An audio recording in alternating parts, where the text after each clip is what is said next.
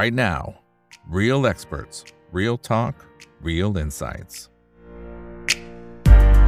สวัสดีครับ สวัสดีเพื่อนๆนักทุนทุกคนนะครับ นี่คือ right now บายอีกบรรพททุกเรื่องที่นักทุนต้องรู้นะครับ และสำหรับวันนี้สิ่งที่เราต้องรู้คือสถานการณ์ที่เกิดขึ้นกับประเทศฝรั่งเศสนะครับซึ่งเราก็จะได้ยินข่าวมาเป็นระยะระยะอยู่แล้วนะครับ ในช่วงหลาย ๆ ปีที่ผ่านมาก็เริ่มเห็นการไม่พึงพอใจอะไรบางอย่าง นะครับที่ค่อยๆก่อตัวขึ้นนะครับแต่ว่ารอบล่าสุดในช่วงไม่กี่วันที่ผ่านมาเห็นการประท้วงแทบจะทั่วประเทศเลยทีเดียว ถ้าตามข่าวที่เราได้รับมานะครับในขณะเดียวกันก็มีผู้ที่เสียชีวิตอยู่หลายรายนะครับแล้วก็มีผู้ที่ได้รับบาดเจ็บถูกจับกลุมแล้วกว่า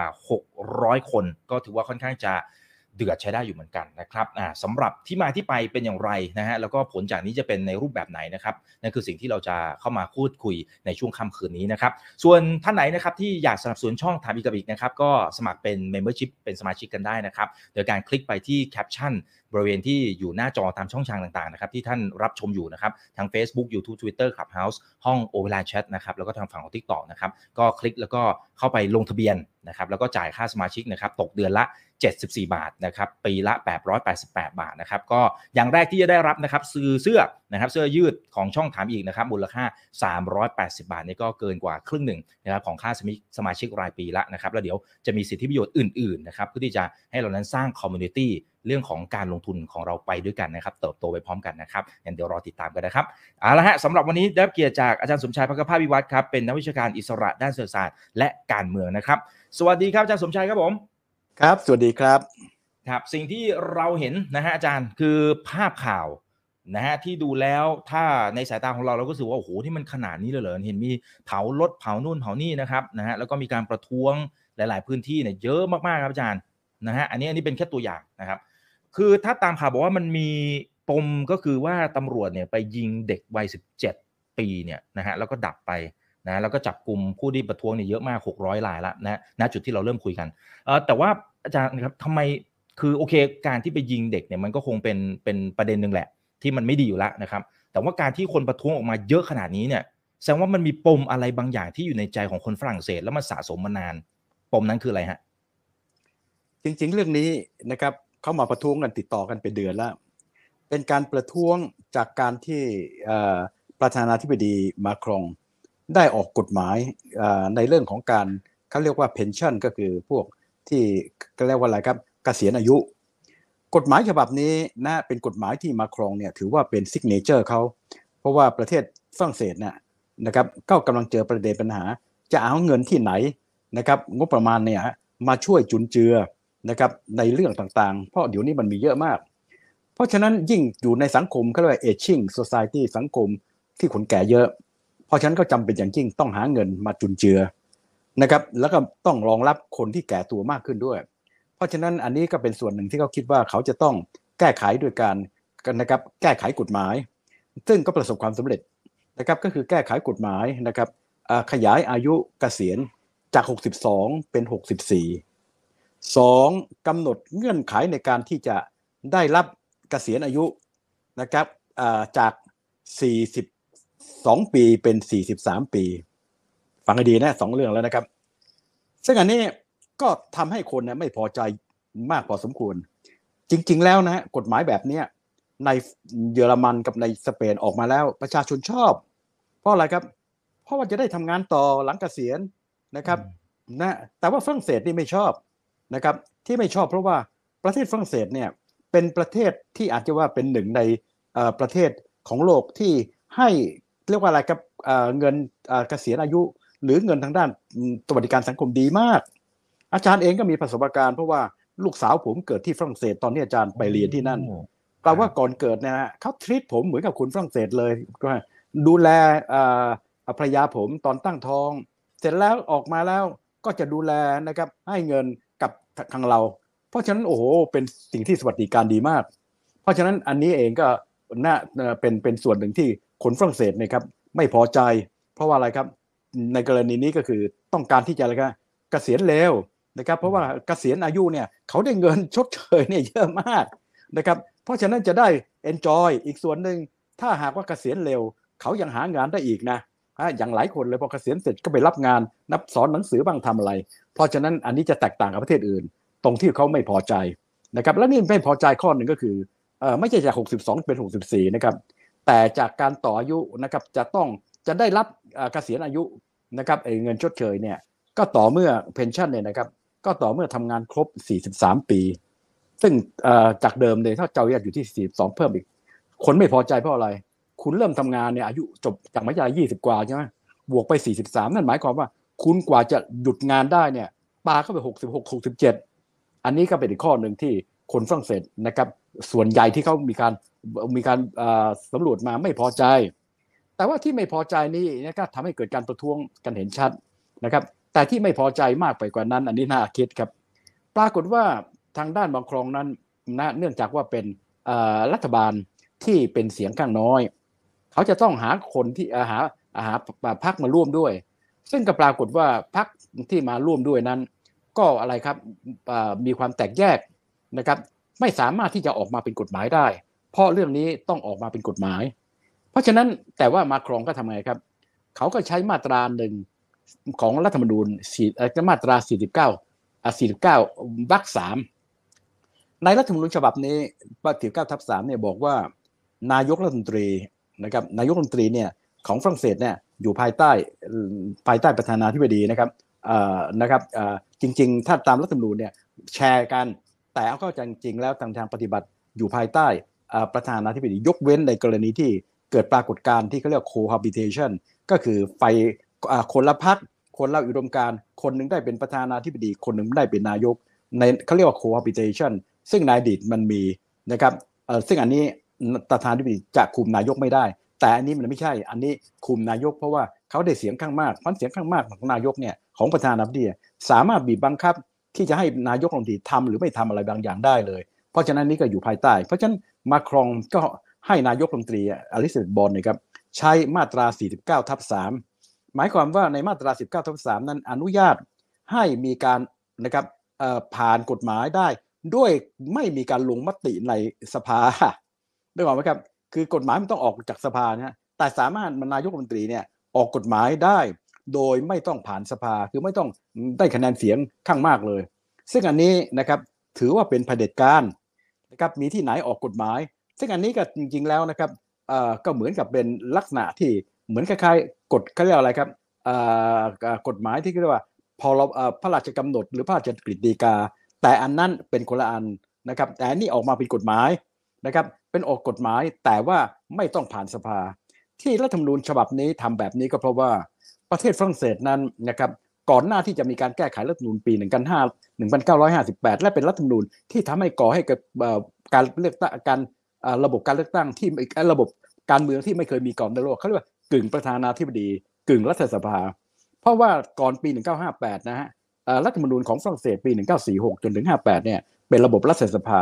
ปรากฏว่าโหรัฐสภาเนี่ยเล่นหนักเลย รัฐบาลอยู่ได้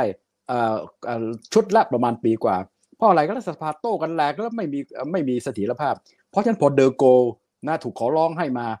เป็นอะไรครับเป็นจัดตั้งเป็นผู้นำเขาก็เลยขอให้มีการแก้ไขรัฐนูญหนึ่งในการแก้ไขก็คือ จะต้องให้เขาเรียกว่าฝ่ายบริหารโดยเฉพาะประธานาธิบดีต้องมีอำนาจนะครับแต่ไม่ใช่อยู่ภายใต้รัฐสภา เพราะฉะนั้นหนึ่งในนั้นนะครับ ก็จะมีหลายข้อครับนะครับหนึ่งในข้อนั้นก็คืออนุญาตให้นะครับทางด้านนายกรัฐมนตรีนะซึ่งอยู่ภายใต้ประธานดีเนี่ยสามารถที่จะออกกฎหมาย โดยไม่ต้องมีการออกกฎหมายนะครับ ได้โดยไม่ต้องมีการผ่านไม่ต้องได้รับคะแนนเสียงจากสภา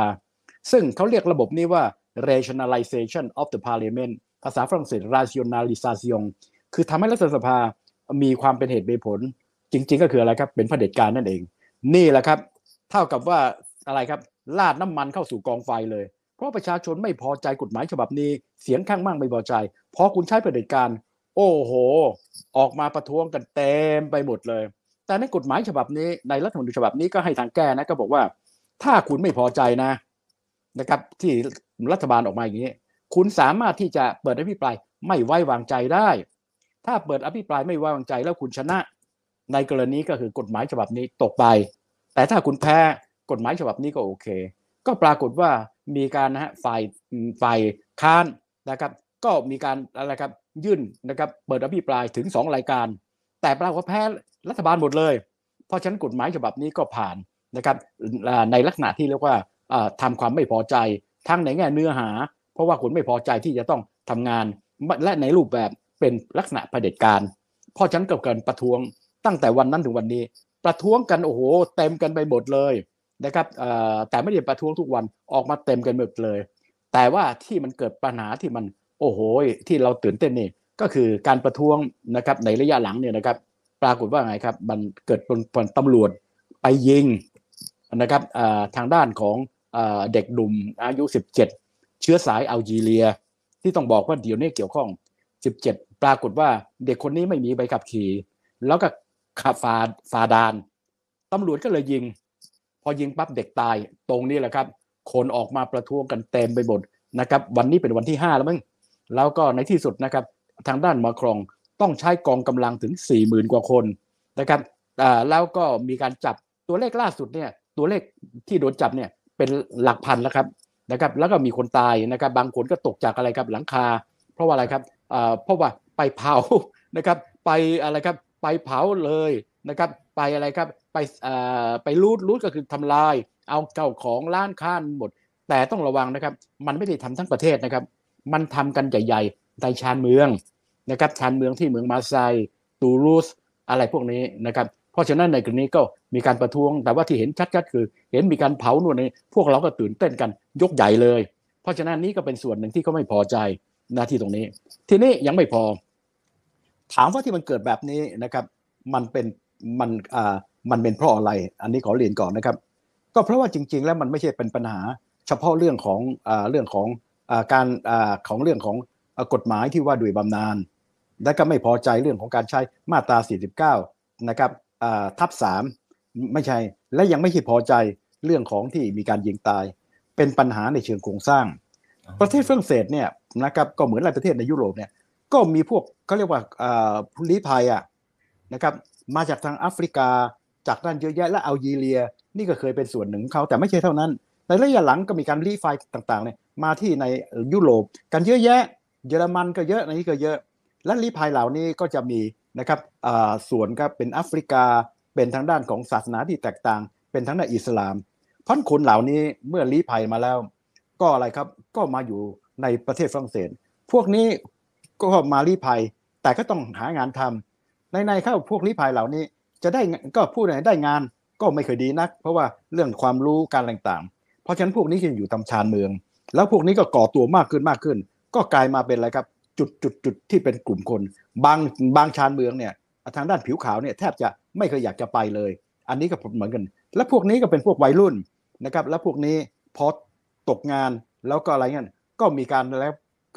ก่อการวิวาท แล้วก็มีการทำร้ายร่างกาย แต่สิ่งหนึ่งที่ทำให้เกิดประเด็นปัญหานี้ก็คือว่า คนเหล่านี้ก็มีความรู้สึกว่าประเทศฝรั่งเศสเนี่ยมีการเลือกปฏิบัตินะครับปฏิบัติต่อชนกลุ่มน้อย ในลักษณะที่ไม่เท่าเทียมกัน อันนี้ก็เป็นปัญหาที่เป็นปัญหาลึกๆของอันนี้ด้วย เพราะฉะนั้นพอเวลาที่ชนกลุ่มน้อยเหล่านี้เอาอยู่ถูกยิงตาย โอ้โห คนหนุ่มคนสาวที่เป็นชนกลุ่มน้อยในชานเมืองที่เป็นแหล่งพวกนี้ถึงออกมาเยอะแยะมากเผานู่นเผานี่ นะครับ แต่คุณอย่าลืมนะครับ อันนี้ไม่ได้เพิ่งเกิด ปี2005เกิดแบบนี้เลยครับตำรวจยิงนะครับคน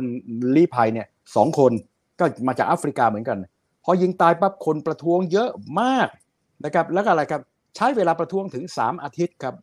เพราะฉะนั้นนี้ไม่ใช่เพิ่งเกิดนะครับ อันนี้ก็เป็นสิ่งที่เกิดอันนี้นี่ประท้วงมาสี่ห้าวันแล้วนะครับแล้วก็แต่ตอนนี้เริ่มซาลงไปบ้าง เพราะฉะนั้นไม่ใช่มีเกิด ราะปัญหาที่เกิดขึ้นมันไม่ใช่ปัญหาเรื่องยิงเท่านั้นเอง เป็นปัญหาเชิงโครงสร้างนะครับที่พูดถึงพอมีผู้ลี้ภัยเยอะแล้วผู้ลี้ภัยเหล่านี้ก็ถูกทรีตก็เหมือนอเมริกาเลยอะนะครับก็เกิดมีพวกผิวขาว ไม่พอใจพวกลี้ภัยก็บอก นอกจากนั้นก็ยังมีประเด็นปัญหาทางการเมืองครับนะครับทางการเมืองนอกจากนี้ก็คือกลุ่มขวาจัดนะครับก็เหมือนกับในอเมริกาพวกทรัมป์อะไรพวกนี้ก็เป็นกลุ่มที่เกลียดชังพวกลี้ภัย พวกนี้นะฮะนะครับพวกขวาจัดเนี่ย เดี๋ยวนี้ก็ขยายตัวออกมานะมีเอ่อครับ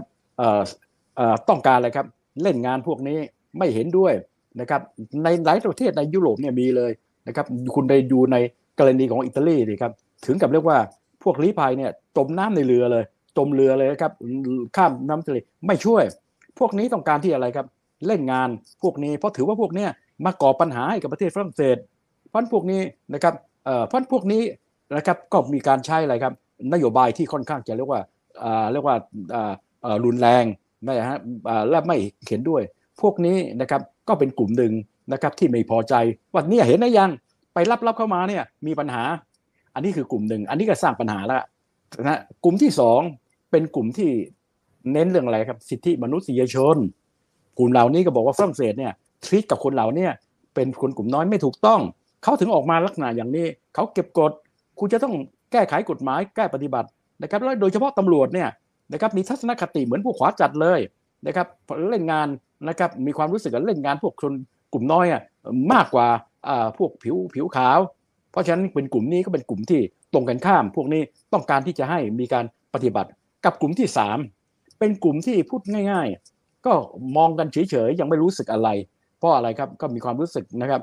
เป็นความรู้สึกนี่นะแต่ว่าตอนนี้คงเริ่มรู้สึกบ้างขึ้นแล้ว เพราะอะไรครับมันไม่ใช่เป็นอะไรพอเกิดขึ้นมา มีการเผา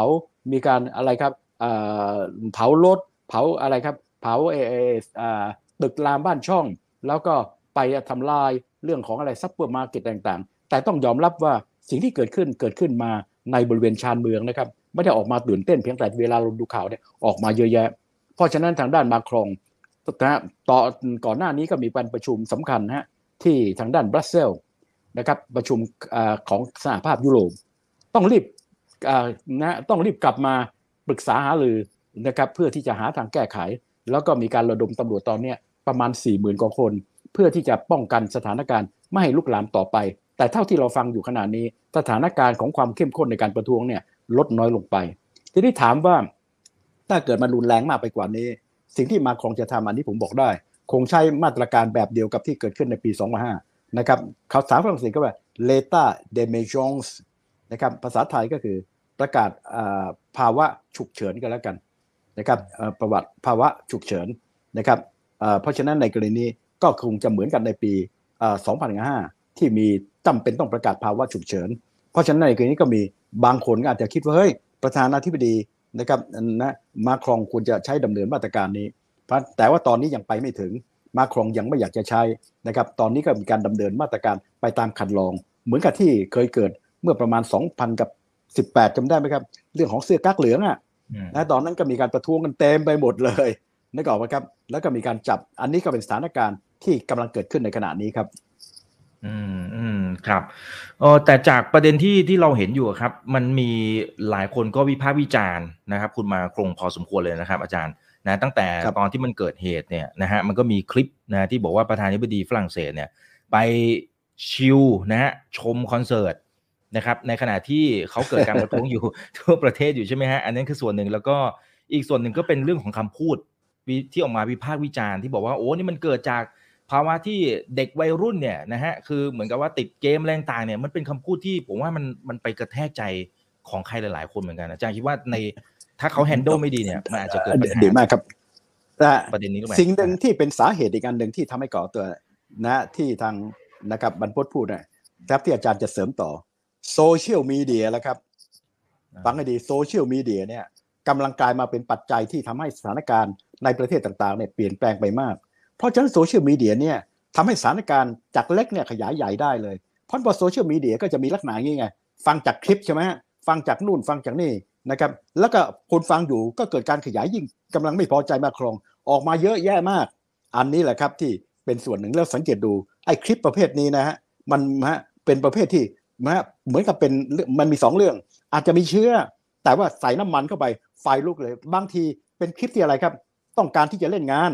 คุณดูอย่างอย่างกรณีของทรัมป์น่ะใครจะเชื่อโกหกตอแหลมีคนรักมากนะ และเชื่อ สิ่งที่เขาโกหกตอแหลไม่มีการอะไรครับ ไม่มีการโกงการเลือกตั้ง แม้กระทั่งหนังสือพิมพ์ที่ดังๆนะไอ้ในโทรทัศน์ดังๆฟ็อกนิวอะก็ยังไปเห็นด้วยจนกระทั่งถูกปรับไปเป็นหมื่นหมื่นล้านไปแล้ว เพราะฉะนั้นอันนี้ก็เป็นส่วนหนึ่งที่ไปเพิ่มเรื่องของปัญหาของฝรั่งเศสเรื่องของอะไรครับ เรื่องของโซเชียลมีเดียนะครับ แต่อันนี้นะครับเขาก็คงจะอะไรเพราะตอนนั้นเขาไปประชุม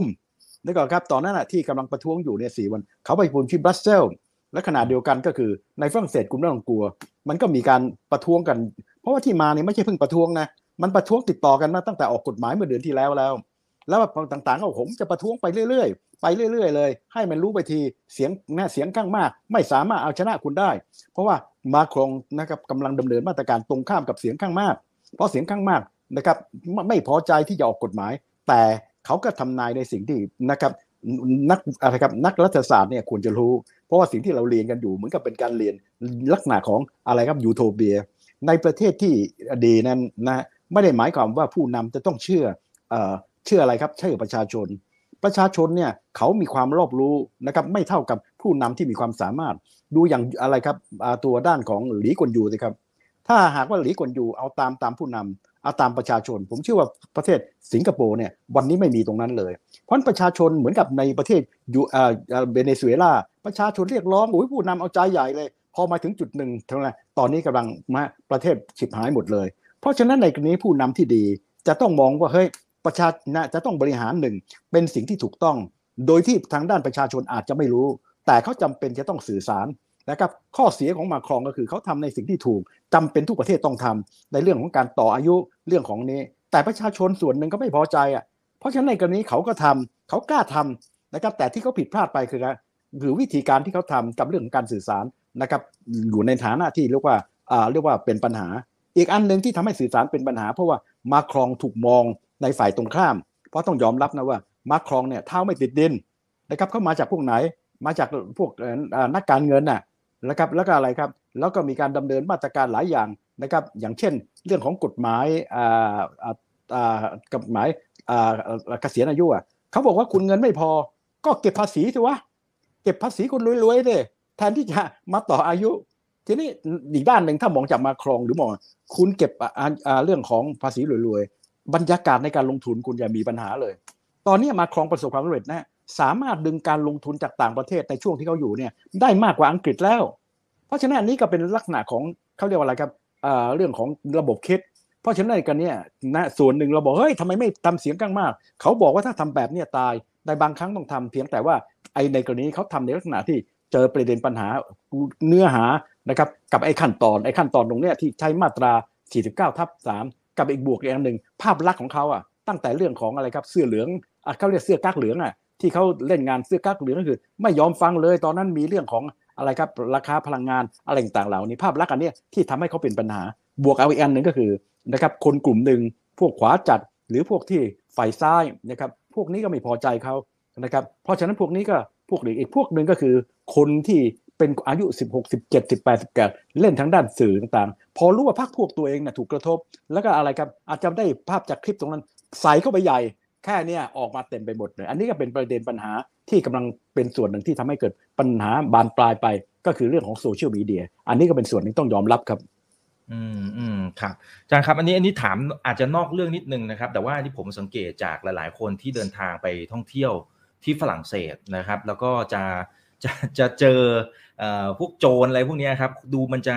ชุกชุมเพิ่มมากยิ่งขึ้นนะนะแต่จริงๆไม่ใช่เฉพาะฝรั่งเศสหลายๆประเทศทางฝั่งยุโรปเนี่ยมันก็เกิดภาพ ลักษณะแบบนี้แต่โอเคมันอาจจะส่วนหนึ่งไม่แน่ใจว่าเป็นเพราะว่าคนเอเชียที่เดินทางไปท่องเที่ยวเนี่ยเขาอาจจะเป็นกลุ่มที่ที่มีกำลังซื้อเสร็จปั๊บก็เลยอาจจะเป็นที่จับจ้องหรือเปล่านี่ไม่ไม่รู้ว่าใช่ประเด็นนี้ไหมแต่ว่าอีกมุมหนึ่งจริง ๆ แล้วมันสะท้อนเรื่องของฝรั่งเออไม่ถึงทั้งฝรั่งเศสแล้วก็ยุโรปที่มันอาจจะเปลี่ยนแปลงไปแล้วหรือเปล่าในเรื่องของเสน่ห์นะหรือว่าปัญหาเศรษฐกิจที่ตอนนี้มันอาจจะเริ่มมีปัญหาเพิ่มมากขึ้นนะครับ อาจารย์มองไงฮะผมขอเรียนอย่างนี้ ข้อแรกที่ปันพจน์พูดถูกต้อง ผมอยู่สเปน เจ็ดปีอยู่ฝรั่งเศสหกเจ็ดปี รวมสิบสี่ปี สมัยผมอยู่นะครับ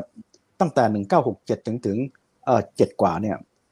มันสงบมากจริงๆฝรั่งในสเปนเนี่ยนะครับ คุณนะเป็นผู้หญิงเดินตีสามตีสี่ไม่เคยมีปัญหาไม่มีเรื่องอะไรต่างที่ฝรั่งเศสนะครับ ก็เรียกว่าเอ่อเรียกว่าดีแต่ไม่เท่า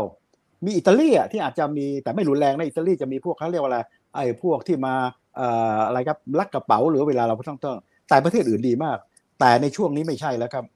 ประมาณสักยี่สิบสามสิบพอสาภาพยุโรปก้าวหน้า โอ้โห ประเทศต่างๆ จากแอฟริกาจากอะไรต่างๆ มากันเต็ม พอมาปั๊บพวกนี้ก็มองว่าเป็นคนกลุ่มน้อย หางานลำบากนะครับ เพราะว่าขาดความรู้เพราะพวกนี้ก็จะมีส่วนหนึ่งกลายเป็นพวกวิชาชีพ ไปล่วงกระเป๋าซึ่งอันนี้จริงเลยนะครับในในผมเองนะครับยังเจอเลยตอนไปอะไรครับ ไปที่แต่ไม่ใช่ผมนะแฟนผมแต่เจอที่เจอที่ไหน เจอที่อิตาลี นะครับอันนี้งคือในเร็วๆนี้เลยไหมครับเค้กเอ่อไม่เร็วอะเมื่อสักสองประมาณสักสามปีที่แล้วอ๋อครับนะครับออกมาได้เยอะๆเลยนะครับเพราะฉะนั้นที่สเปนเนี่ยญาติผมเนี่ยอยู่ในกลางเขาเรียกว่าสมัยก่อนไม่มีอะอยู่กลางเมืองเลยนะครับ ถูกลักอะไรครับนะครับถูกชกที่ท้องแล้วดึงไปเลย แต่ว่าตอนนี้มันก็ยังมีอยู่นะฮะแต่เทียบกับก่อนหน้านี้เนี่ยจะรู้สึกจะน้อยลง ซึ่งอันนี้อย่าไปแปลกใจเลย ขณะนี้ในยุโรปนะครับอีกเรื่องหนึ่งทางด้านยุโรปนะฮะผมขอเรียนอย่างนี้ ยุโรปนะกำลังพัฒนาถ้าเรามองจากด้านนี้ยุโรป จริง ๆ ยุโรปนะฮะยังพัฒนาต่อเนื่อง ขณะที่เราคุยอยู่รู้ไหมครับ ประเทศต่างๆ ขอเดินเท้าเข้าถ้าอยากเข้าสหภาพยุโรปรอแถวกันเต็มไปเลยนะครับตอนนี้เขากำลังจะคุยกันอยู่เพราะตอนนี้มี27ประเทศอะคุณดูอังกฤษสิครับพอออกจากสหภาพยุโรปนะฮะถูกกระทบเลย ถ้าเขายังอยู่เขาจะไม่ลำบากถึงขนาดนี้ เพราะฉะนั้นในกรณี 27 ประเทศขนาดนี้ มีคนเรียงแถวเข้าจะมาจากไหนครับ กลุ่มที่เป็นบอลข่าน นะครับไม่ว่าจะเป็นเซอร์เบีย ไม่ต้องพูดถึงยูเอ่อจอร์เจีย ไม่ต้องพูดถึงอะไรครับเอ่อทางด้านของเอ่ออะไรครับโครเอเชียบอสเนียเฮอร์เซโกวีนาเซอร์เบียสโลวีเนียมาซิโดเนียเยอะแยะตุรกีขอสมัครเข้าเป็น 10 10 ปีก็ยังเข้าไม่ได้นะครับเพราะฉะนั้นไม่ต้องกลัวครับในการสิ่งที่กำลังเกิดขึ้นขณะนี้ เพียงแต่ว่าอะไรครับนะฮะเหมือนกับในทั่วโลกอะเศรษฐกิจนะครับนะฮะบางคนก็มองโลกในแง่ร้ายว่าจะเกิด recession แต่ถ้าคุณดูข้อมูลต่างๆ เหล่านี้ นะครับสถานการณ์เนี่ยที่บอกมาเนี่ยมันเลวร้ายจริง แต่น้อยกว่าที่คาดเอาไว้ เช่นในปีที่แล้วปีน่ะเศรษฐกิจโลกนะครับยังไม่ได้เกิด recession เลยคุณไปดู World Bank ดูของ IMF สิครับ2%กว่า เพียงแล้วก็ในอเมริกา เพียงแต่เขากลัวว่าจะเกิด recession แต่ขณะนี้เขายังมีความรู้สึกว่ายังไม่เกิด ในยุโรปก็เช่นเดียวกัน ก็มีการบอกว่าไม่เกิด recession แต่มีบางประเทศเกิด เช่นทางด้านของเยอรมันนะครับ recession ในความหมายก็คือเป็นเ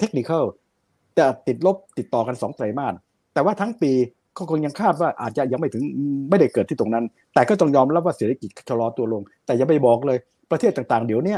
ยาวตัวลง เพราะว่าเกิดอะไรโควิดเอ่ยเรื่องของสงครามอะไรต่างๆเหล่านี้ก็มีส่วนที่กระทบอยู่ครับเพราะนี้ก็ต้องยอมรับว่าสิ่งต่างเพราะฉะนั้นที่ที่ที่ต้องระวังก็คือว่าขณะนี้นะครับทางด้านยุโรปเนี่ยกำลังทำอีกส่วนหนึ่งแม้กระทั่งนาโตที่เราดูเนี่ยประสบความสำเร็จยังไง สามารถที่จะเป็นครั้งแรกในประวัติศาสตร์นะครับนะครับ ที่ในยุโรปนะครับอันนี้ยุโรปนะครับที่ช่วยยูเครน มีการจัดตั้งกองทุนมาซื้ออาวุธร่วมกัน ก็คือพูดง่ายกำลังพัฒนาเขาเรียกว่าอะไรครับทางด้านของความมั่นคงร่วมกันแล้วครับนะครับมีการจัดซื้อวงเงินตอนเนี้ตอนแรกตั้งใจไว้300เอ่อ500 ล้าน ตอนนี้ได้ 300 ล้าน ซึ่งก็เป็นวัติศาสตร์ว่ากำลังรวมตัวกันอย่างเข้มข้นในด้านความมั่นคง อันนี้เป็นส่วนหนึ่งที่ที่เราจะต้องติดตามนะฮะเพราะว่าโลกกำลังเปลี่ยนแปลงเยอะแยะมาก แต่ยุโรปก็เหมือนอเมริกากำลังย่ำแย่ตรงไหน ปัญหาสังคมอะปัญหาการแยกขั้วเนี่ย อันนี้ยอมรับเลยใช่ ปัญหาสังคมที่เกิดมีพวกกลุ่มกลุ่มน้อย ที่ด้านหนึ่งก็สร้างปัญหาอีกด้านหนึ่งก็ได้รับการปฏิบัติที่ไม่ทับเทียมกันไอ้ตัวสร้างปัญหาเลยบวกกับการเป็นก็เลยทำให้ปัญหาเนี่ยสะสม เพราะฉะนั้นพวกที่ไม่ชอบก็มองในด้านลบของเขา พวกที่มีความรู้สึกสงสารก็มองในด้าน บวกว่าทำไมคุณไม่ให้สิทธิเท่าเทียมกัน อันนี้เป็นสิ่งที่กำลังเกิดขึ้นในฝรั่งเศสเพราะมาครองรู้เลยครับว่าปัญหาที่ตำรวจยิงอะเป็นปัญหาเชิงโครงสร้าง และกำลังเกิดขึ้นไม่ใช่ในใจกลางเมือง เกิดขึ้นในบริเวณที่คนเหล่านี้หางานไม่ได้ ไปไปอะไรครับ ไปรวมตัวกันอยู่ที่เขาเรียกว่า periphery นะครับนะครับภาษาสเปนนะฮะเขาใช้ศัพท์คำหนึ่งว่าอะไรครับใช้คำว่า extra radio แปลกไหมภาษาสเปน extra บอกพิเศษ radio ก็คืออะไรครับกรแลนเขาหมายถึงอะไรครับอาชานเมืองในประเทศต่างๆในในในอะไรครับในจังหวัดต่างๆ ที่ได้พูดถึง เพราะฉะนั้นหัวเนี่ยกำลังเกิดขึ้นและไม่ได้เพิ่งเกิดขึ้นครั้งนี้ 2005เนี่ย นะครับเมื่อเกือบ 20 ปีแล้วนะก็รุนแรงมากกว่านี้ด้วยซ้ำแต่ตอนนี้เรื่องยังไม่จบนะจะรีบบอกไปบอกว่า มันไม่รุนแรงเท่านั้นก็พูดไม่ได้ เพียงแต่ตอนนี้ก็ต้องมารอดูต่อว่า มันจะค่อยๆ เบาบางลงไหมแต่เรื่องไม่จบแน่นอนครับเพราะเรื่องนี้เป็นปัญหาเชิงโครงสร้างเดี๋ยวเดี๋ยวก็จะโผล่มาอีกครับ อืมครับขอเป็นคำถามสุดท้ายนะครับ คือถ้าสมมติว่า ทางฝรั่งเศสเนี่ยไม่สามารถ handle ปัญหา หรือว่าบริหารจัดการปัญหานี้ได้ดีมากเพียงพอนะครับแล้วก็ประกอบกับหลาย ๆ ปัจจัยทั้งปัญหาสังคมต่างๆ ที่มันก่อตัวไม่ใช่เฉพาะฝรั่งเศสนะครับมันหลาย ๆ ประเทศมันก็ที่เราเห็นกันอยู่เนี่ยนะฮะคือหนึ่งคือเราอาจจะถ้าเป็นคำพูดที่อาจจะแรงหน่อยคือนี่คือจุดจบนะครับของทางฝั่งของยุครุ่งเรืองของทางฝั่งของทั้งฝรั่งเศส แล้วก็ยุโรปไปแล้วหรือยังนะครับอ่าหรือหรือมันผ่านจุดพีคแล้วมันกำลังจะโค้งลงไหมอาจารย์มองไงฮะอันนี้ไม่มีใครตอบได้ ผมยกตัวอย่างนะคนที่ตอบก็คือมองในลักษณะคล้ายๆ ผมยกตัวอย่าง เอาง่ายๆนะครับอ่าคนที่ชอบจีน ก็บอกว่าจีนกำลังรุ่งโรจน์แต่ถ้าคุณไปอ่านข่าวนะอาจารย์ให้ไปอ่านข่าวดูแล้วกัน ไปอ่านของ Wall Street Journal นะครับแล้วก็ดูจากตัวเลข เขาบอกด้วยซ้ำว่าจีนกำลังอยู่ในช่วงที่อาจจะลำบากเหมือนญี่ปุ่นแล้วครับ เพราะอะไรครับอัตราการเติบโตของจีนนะครับเคยติดต่อกัน 30 ปี 10%สมัยสีจิ้นผิงก่อนจะเกิดวิกฤตนะลดเหลือประมาณ 6 หรือ 7 พอหลังวิกฤตโควิด 3%ปีนี้ตั้งใจไว้ 5 ตอนนี้ต้องกระตุ้นใหญ่เลย แล้วก็ตอนนี้มีปัญหานะครับในด้านของนักเศรษฐศาสตร์ของบูมเบิร์กเนี่ยวิเคราะห์ว่าจีนเนี่ยจากนี้ไปนะอาจจะขยายตัวประมาณ 3%ด้วยซ้ำถึงกับมีการบอกว่าเฮ้ยจีนจะนะชนะอเมริกาในแง่ความยิ่งใหญ่ ตอนนี้ร่นระยะเวลาไป จากก่อนหน้านี้บอกว่าใช่เลย ตอนนี้ล่นไปอีก 10 ปีบางแห่ง เพราะฉะนั้นในกรณีเราก็คงจะต้องดูแลต่างๆ เหล่านี้ต้องฟังไว้ทั้งหมด เช่นเดียวกับในกรณียุโรปครับ ในกรณียุโรปนะฮะในด้านหนึ่งนะครับถามว่าเขาก็ยังเป็นประเทศที่นะครับเป็นมหาอำนาจอยู่นะครับในเรื่องของอะไรครับเทคโนโลยี ในเรื่องการศึกษาในเรื่องของเศรษฐกิจด้านต่างๆเขาเป็นเศรษฐกิจที่ใหญ่กว่า 10 27 ประเทศ ใหญ่ที่สุดในโลกในขณะนี้ นะครับเพราะฉะนั้นยังมีความต้องการอยู่นะครับเพราะฉะนั้นในกรณีเช่นเดียวกับอเมริกาก็หลายคนบอกอเมริกากำลังอยู่ในลักษณะถอยหลัง แต่ขณะเดียวกันเราจะดูถอยหลังยังไงเขาก็ยังเป็นอันดับหนึ่งนะครับในด้านของเศรษฐกิจในด้านต่างๆ แต่แน่นอนครับก็มีประเทศต่างๆเข้ามา ดูอย่างรัสเซียดีครับที่ตอนแรกกำลังรุ่งโรจน์พอวันที่ 24 เข้ามาปั๊บ ตอนนี้เกิดปัญหาเลยกับจังปูติน เพราะฉะนั้นโลกนี้ความไม่แน่นอนอย่างสูงอยู่ เพียงแต่บอกได้เลยครับว่าการจะเปลี่ยนแปลงเรื่องต่างๆ เหล่านี้นะฮะทุกประเทศเหมือนกันครับ เมื่อมาถึงจุดที่มันรุ่งโรจน์ถึงจุดหนึ่งมันจะรักษาความรุ่งโรจน์ได้ นานขนาดไหนแต่อย่างน้อยที่สุดนะฮะนะเราก็เห็นได้ชัดว่าอเมริกากับยุโรปก็ยังรักษาความรุ่งโรจน์ได้หลายหลายร้อยปีนะครับแต่ว่าต่อไปนี้เราก็คงจะมองดูว่าโลกมันยากขึ้นไปเยอะมากเลย เพราะฉะนั้นเขียนแต่บอกว่ามองในด้านหนึ่งมีทั้งบวกและทั้งลบ นะครับเศรษฐกิจทางด้านยุโรปความต้องการรวมตัวยุโรปเข้มข้นมากกว่าเก่านะครับแทนที่จะแตกนะกลับมีความอยากจะเข้า แล้วถ้ามองตัวในเชิงเนื้อหานะครับถ้ามองมองในทางทฤษฎี การรวมตัวในทางการเมือง กับรวมตัวทางเศรษฐกิจ ก็เข้มข้นมากกว่าเก่า อธิบายเป็นรูปธรรม เป็นครั้งแรกนะฮะที่มีการจัดตั้งเขาเรียกว่า fiscal union fiscal union คืออะไรครับ monetary union เนี่ยหมายถึงมีธนาคารกลางเดียวกันใช้เงินสกุลเดียวกันนะครับแต่ fiscal union นั้น ปรากฏว่าถูกโจมตีบอกว่าถ้าคุณไม่ทำนะทำทำมีการรวมตัวกันทั้งกันเขารวมตัวในระดับหนึ่งแล้ว มีการตั้งกองทุน 7 5 0 0 0 0แล้วโดยทุกประเทศนะครับมาร่วมกันในการที่จะก่อหนี้ร่วมกันนะครับเพื่อที่จะมาช่วยเหลือเรื่องโควิด อันนี้เป็นอันหนึ่งอันที่ 2 เรื่องของอะไรครับ เรื่องของทางด้านของทางด้านจัดซื้อทางด้านเป็นความมั่นคง เป็นครั้งแรกมีการจัดตั้งกองทุน นั่นก็เหมือนกับกำลังรวมตัวเป็นประเทศเดียวกันในด้านนี้ แต่ขณะเดียวกันก็ต้องยอมรับว่า เต็มไปด้วยปัญหาเรื่องของอะไรครับ ผู้ลี้ภัยเรื่องของอะไรครับความไม่สงบเรื่องอะไรต่างๆเหล่านี้ อันนี้หนีไม่พ้นเพราะฉะนั้นคู่กันไปครับเพราะฉะนั้นในกรณีอาจารย์ตอบไม่ได้ว่า มันจบหรือยังเพียงแต่ต้องการให้เราได้เห็นภาพทั้งสองภาพนะครับส่วนเรื่องจะจบไปหรือยังต่างๆเหล่านี้เราไม่สามารถที่จะบอกได้ชัดครับนะครับเพราะฉะนั้นในกรณีก็เป็นอีกส่วนหนึ่งที่บอกได้ว่าอย่างน้อยที่สุดนะฮะมองไปเหมืออีกด้านหนึ่งนะครับที่เราบอกเฮ้ยทางด้านหยวนจะเข้ามาแทนอาจารย์บอกได้ครับใช้เวลาเป็น 10บสปีครับนะครับ เพราะอะไรครับ คุณจะไปปรับดอลลาร์ได้ยังไงนะครับในขณะเดียวกันนะครับดอลลาร์เนี่ยนะครับผมยกตัวอย่างเอาเป็นรูปธรรมเลย เป็นเงินสำรองระหว่างประเทศเนี่ยครับเท่ากับ 58%เมื่อถึง 990เนี่ย70 58 จีนเนี่ยหยวนเนี่ยแค่ 2%ถ้าเป็นเรื่องของการค้าทางด้านดอลลาร์เนี่ยเท่ากับ 88%จีนอีก 12%เนี่ยรวมทั้งด้านของอะไรครับเยนต่างๆแค่ 12 ถ้าเป็น forex 90 กว่าเปอร์เซ็นต์ ราะฉะนั้นจีนจะพังอาจขึ้นมาได้ยังไง แต่ต้องยอมรับว่าดอลลาร์บทบาทมันจะน้อยลงอันนี้ใช่ บทบาทของทางด้านหยวน บทบาททางด้านอะไรของอะไรครับทางด้านนี้จะคงมากขึ้น แต่ที่อยู่ไปแซงนั่นนะบอกได้ครับ นอกเว้นจะเกิดวิกฤตขนาดใหญ่อย่างสงครามอะไรต่างๆเหล่านี้ เพราะฉะนั้นสิ่งที่เราต้องฟังก็คือว่าต้องดูจากข้อเท็จจริงว่ามันเกิดขึ้นมาได้ยังไงนะครับแล้วก็จะอธิบายตรงนี้เออขึ้นมาที่ตรงไหน อันนี้ก็บอกได้และอย่างหนึ่งผมบอกได้ การที่จะใช้เงินใดๆดันหนึ่งเนี่ย ให้เป็นเงินที่เรียกว่าสำรองระหว่างประเทศ ประเทศนั้นต้องเป็นประเทศที่ไม่ใช่เป็นอำนาจนิยม เพื่ออะไรก็ตามที่เป็นประเทศอำนาจนิยม คนนักจะไม่มีความเชื่อมั่นเลยเพราะสามารถที่จะอยู่ดีตัดสินใจได้เลย อันนี้ก็เป็นสิ่งที่ยากสำหรับทางด้านจีนส่วนหนึ่งด้วยครับ แต่ปฏิเสธไม่ได้บทบาทจีนกำลังขยายตัวมากขึ้นอันนี้ต้องบอกชัดเลย จีนมีความบทบาทมากขึ้น แล้วก็อะไรครับมีการขยายตัวเรื่องหยวนมากขึ้นทุกอย่างเนี่ยถูกต้อง แต่จีนตอนนี้อยู่ในลักษณะที่ไม่ใช่ง่ายเก่า เพราะความที่เขาขงาดขึ้นมา ก็เลยถูกเล่นงานทำให้อัตราการเติบโตของเขาเนี่ยช้าลงไปเยอะแยะมาก และที่ร้ายกว่านั้น เขากำลังเจอปัญหาต้องพัฒนาเทคโนโลยีตัวเอง ซึ่งขณะนี้กับถูกไอ้ทางอเมริกันกับยุโรปเเล่นงาน เพราะฉะนั้นถ้าเขาไม่สามารถพัฒนาเทคโนโลยีระดับสูงได้ การที่เขาจะพัฒนาตัวเองให้ขึ้นมา 5-6%ไม่ใช่ของง่ายเลย เพราะฉะนั้นถ้าหากเขาพัฒนาไม่ถึง 5%ต่อปี นั่นหมายความว่าปี 2035ซึ่งเป็นปีที่เขาคิดว่าจะหลุดจากกับดักรายได้ปันก็จะไม่เกิด เพราะฉะนั้นนี้ก็เป็นสิ่งหนึ่งนะที่เราจะต้องติดตาม แต่ขณะนี้เราอย่าเพิ่งไปฟันธงเลยนะครับว่าเฮ้ยจะเป็นยังไงบ้าง แต่บอกได้โลกขณะนี้กำลังเปลี่ยนแปลงเยอะแยะมากนะครับในทุกแข่งขนโดยเฉพาะเรื่องภูมิรัฐศาสตร์ที่จะพอบอกได้คือตรงนี้ครับอืมครับอ่าเพราะฉะนั้นเราก็ต้องติดตามสถานการณ์ที่เกิดขึ้นนะครับ แล้วก็รู้เท่าทันนะฮะแล้วแล้วก็ที่สิ่งที่สำคัญคือวิเคราะห์ รอบด้านนะครับอย่าฟังใช่แค่ใช่อ่าสื่อใดใช่สื่อหนึ่งนะครับ หรือว่าจากใช่ประเทศใดประเทศหนึ่งนะครับ เราต้องรับใช่ข้อมูลนะครับแล้วก็มาประมวลผลกันเองเดี๋ยวถ้ามีประเด็นอะไรก็เดี๋ยวจะเรียนเชิญอาจารย์สมชายนะครับ มาขยายประเด็นกับพวกเราให้เราเข้าใจเห็นภาพรวมนะครับในทุกมิตินะครับ วันนี้ขอบพระคุณมากครับอาจารย์สมชายครับ ครับ สวัสดีนะครับ ครั้งหน้าเป็นเรื่องไหนเดี๋ยวรอติดตามนะครับ นี่คือไรท์นาวบายอิบันพศทุกเรื่องที่นักลงทุนต้องรู้นะครับยังไงฝากเพื่อนกดไลค์กดแชร์ กดติดตามกันด้วยนะครับ คนไหนอยากสนับสนุนช่องถามอีกกับอิกก็สมัครเป็นสมาชิกได้ โดยการคลิกลิงก์นะครับที่ขึ้นอยู่บนในแคปชั่นนะครับเข้ามาจอยนะฮะเป็น community ของเรานะครับของช่องถามอีกแล้วก็จะเติบโตเรื่องของการลงทุนไปพร้อม ๆ กันนะครับ วันนี้สวัสดีทุก ถ้าชื่นชอบคอนเทนต์แบบนี้อย่าลืมกดติดตามช่องทางอื่นๆด้วยนะครับ ไม่ว่าจะเป็น Facebook, YouTube, Line Official, Instagram และ Twitter จะได้ไม่พลาดการวิเคราะห์และมุมมองเศรษฐกิจ และการลงทุนดีๆ แบบนี้ครับ